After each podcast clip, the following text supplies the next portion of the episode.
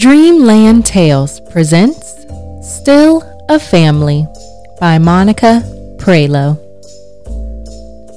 Once upon a time, in a colorful town, there were two siblings named Lily and Jake. One day, their parents told them they were going to live in separate houses. At first, Lily and Jake felt sad, but soon they discovered the bright side of their parents' decision.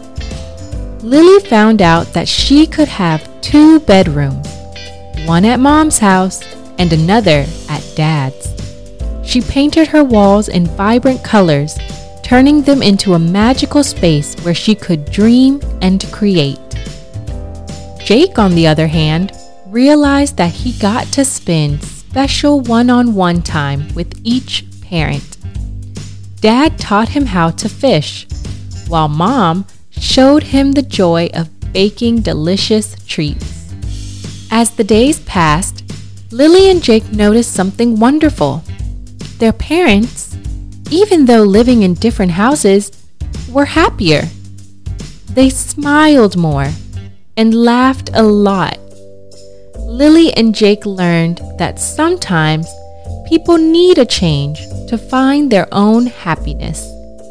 One weekend, Lily and Jake's parents organized a joint picnic in the park. Lily and Jake discovered that even though their parents weren't married anymore, they could still be a family. A family that celebrated birthdays, holidays, and everyday joys together. In the end, Lily and Jake realized that their parents' divorce brought new opportunities and adventures. They learned that love can take different shapes, and families can come in all sizes.